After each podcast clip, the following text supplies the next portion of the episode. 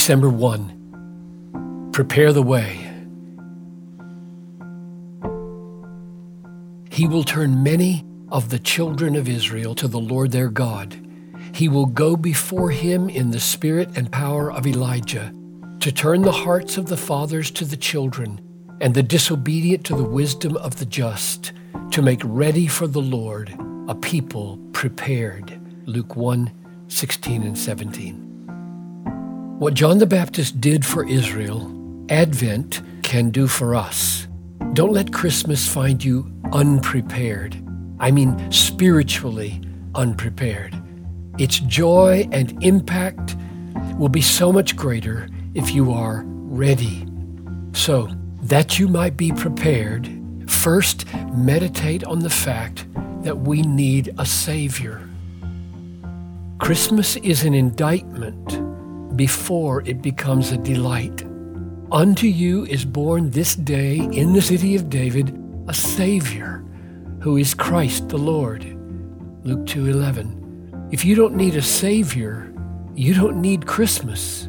Christmas will not have its intended effect until we feel desperately the need for a Savior.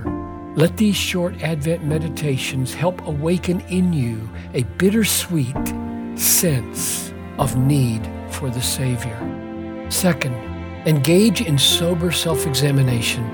Advent is to Christmas what Lent is to Easter. Search me, O God, and know my heart.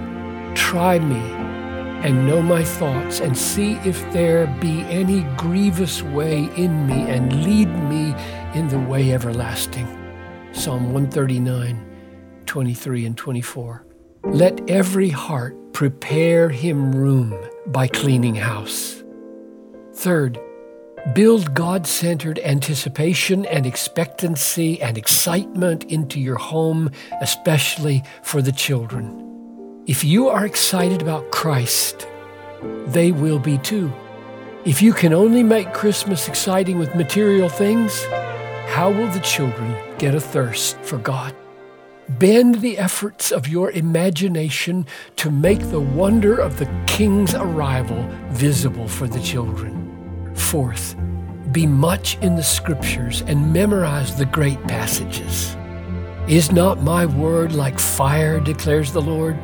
Jeremiah 23 29. Gather around that fire this Advent season. It is warm, it is sparkling with colors of grace, it is healing for a thousand hurts, it is light for dark nights.